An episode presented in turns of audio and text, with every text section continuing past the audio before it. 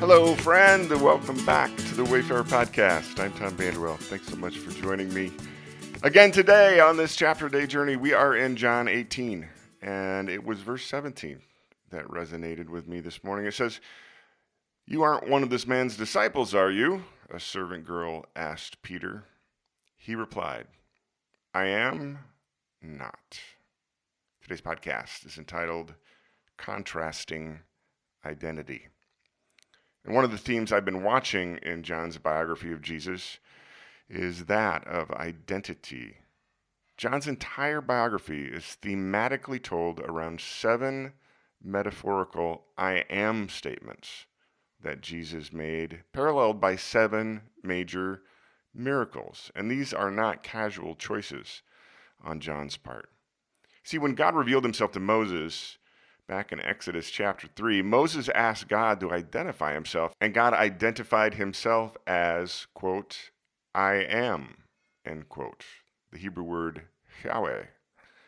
So Jesus' seven I am statements with their metaphors are a subtle proclamation John is making as to the complete divinity of Jesus as the Christ, while the miracles form a complete witness to the divine power Jesus displayed in that claim of divinity. The number seven in the great story is the number of completeness. For example, seven days in creation. So the seven I am statements are I am the bread of life, I am the light of the world, I am the gate, I am the good shepherd, I am the resurrection and life. I am the way, the truth, and the life. I am the true vine.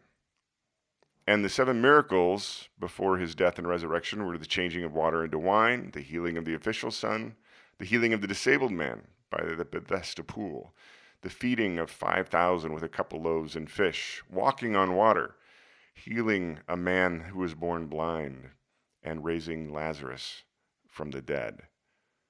But the theme of identity is not confined to the identity of Jesus. As I've been reading it, John is careful to choose stories that point to the identity of the religious leaders and who they really were, the identity of those whom Jesus spoke to, the identity of those whom Jesus healed, and the identity of those who followed Jesus.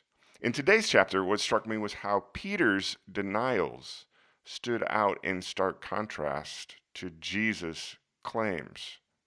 I couldn't help but reflect on the fact that Peter was not only the appointed leader of the twelve, but his given name was Simon, and Jesus gave him a new name and a new identity. No longer the fisherman from Capernaum, Jesus gave Simon the identity of Peter, the rock on which he said, I will build my church.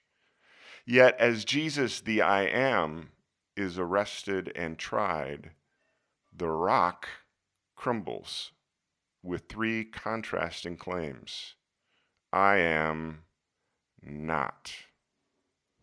I find something beautiful in the human fragility of Peter's trinity of I am nots.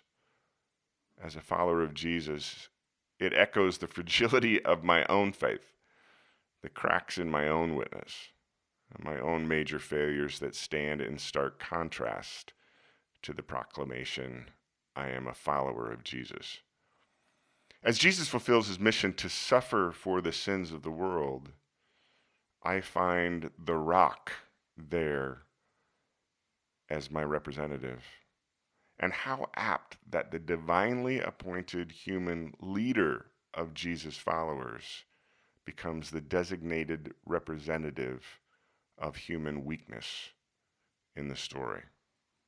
So, in the quiet this morning, I find myself sitting this morning in humility of my own humanity.